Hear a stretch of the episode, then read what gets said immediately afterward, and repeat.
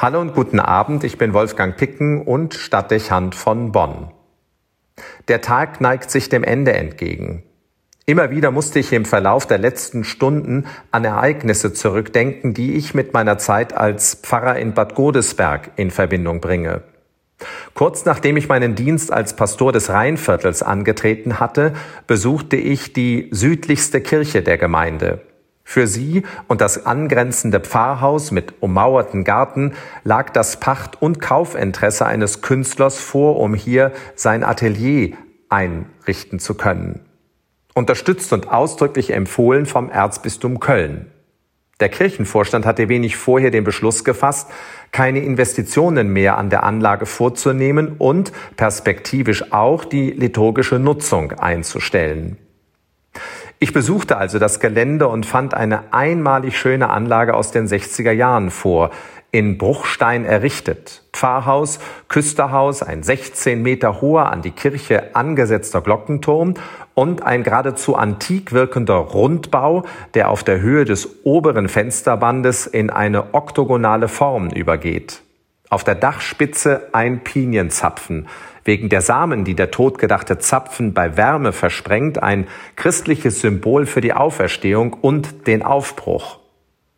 Die idyllische Anlage, vom damaligen Stararchitekten Emil Stephan erbaut, war bereits sichtbar verfallen. Der Garten vollkommen verwildert. Die Fenster und Ziegel des Pfarrhauses windschief, die Kirche im Inneren gezeichnet von Wassereinbrüchen nach Dachschäden mit Farbabplatzungen überall an Wänden und Kapitellen und sehr deutlichen Spuren einer jahrelangen Vernachlässigung. Naheliegend deshalb der Gedanke, die Kirche aufzugeben. Mir aber hatte es die Atmosphäre sofort angetan. Ein Kleinod der Architektur, und ein beeindruckend in Steine gefasstes, modernes Zeugnis des Glaubens. Mein Beschluss war sofort gefasst. Diese Kirchanlage werden wir nicht aufgeben. Ich stand in der Kirche und sagte laut, Heilige Hildegard, wenn du willst, dass das hier nicht unter den Hammer kommt, dann musst du helfen. Damit ist der Bezug dieser Erinnerungen zum heutigen Tag hergestellt. Denn die Kirche feiert an ihm den Gedenktag der heiligen Hildegard von Bingen, einer großen Mystikerin des Mittelalters, auf die die Gründungen von zwei Benediktinerinnenabteien im Rheintal zurückzuführen ist.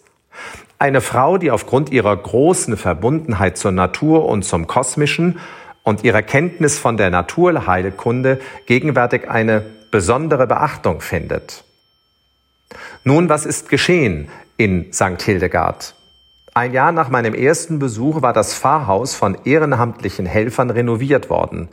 Ein Konvent von vier indischen Schwestern ließ sich dort nieder und gründete das Kloster St. Hildegard.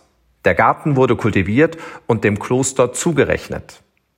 Wenig später wurden die Sanierungsarbeiten im Kirchraum begonnen. Das Innere wurde neu beleuchtet, die Kapitelle freigelegt, der Altar um eine Stufe herabgesenkt.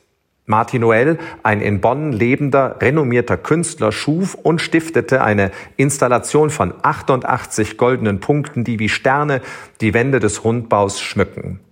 St. Hildegard gehört heute zu den Geheimtipps in Bonn für Gottesdienstfeiernde, für Kunstinteressierte und Menschen, die einen mystischen Ort suchen. Man kann von der Anrufung von Heiligen halten, was man will, aber ich bin überzeugt, ohne entsprechende himmlische Unterstützung wäre diese wundersame Verwandlung von einem dem Verfall überlassenen Ort zu einem geistlichen Idyll nicht möglich gewesen. Als wollte die Heilige das selbst bestätigen, geschah schließlich Folgendes. Gegen Ende der Sanierungsarbeiten wurde der Altar geöffnet und zur Überraschung aller festgestellt, dass die Einlassung in der Altarmensa, in die Reliquien gelegt werden, leer war. Man hatte die Kirche in Zeiten des Zweiten Vatikanischen Konzils in Nutzung genommen. Weil deshalb kein Bischof zur Kirch- und Altarweise zur Verfügung stand, hatte man das sogenannte Grab einfach zugemauert und mit den Gottesdiensten begonnen. Später dann hatte man vergessen, die Weihe nachzuholen. Nun also konnte und musste das durchgeführt werden. Also rief ich in der Abtei Eibingen an, um die Äbtissin um eine Reliquie ihrer Gründerin zu bitten. Die lehnte zunächst ab. Als ich sie aber erinnerte, dass wir die Gemeinde seien, die wenig vorher mit fast 900 Pilgern die Abtei gestürmt und in ein Durcheinander gestürzt hatte und wir sonst schon bald wiederkommen würden, antwortete sie lachend, O Gott, Sie sind das, wir werden Ihnen eine Reliquie bringen. Wenige Monate später fand die feierliche Konsekration von Kirche und Altar statt. In der hoch beeindruckenden Liturgie wurde eine Reliquie der heiligen Hildegard in den Altar gelegt und eingemauert.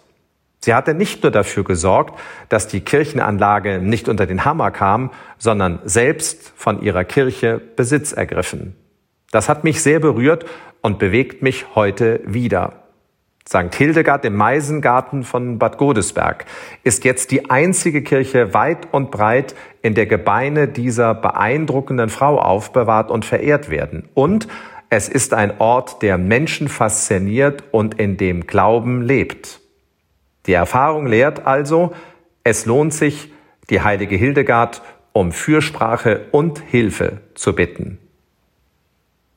Wolfgang Picken für den Podcast Spitzen aus Kirche und Politik.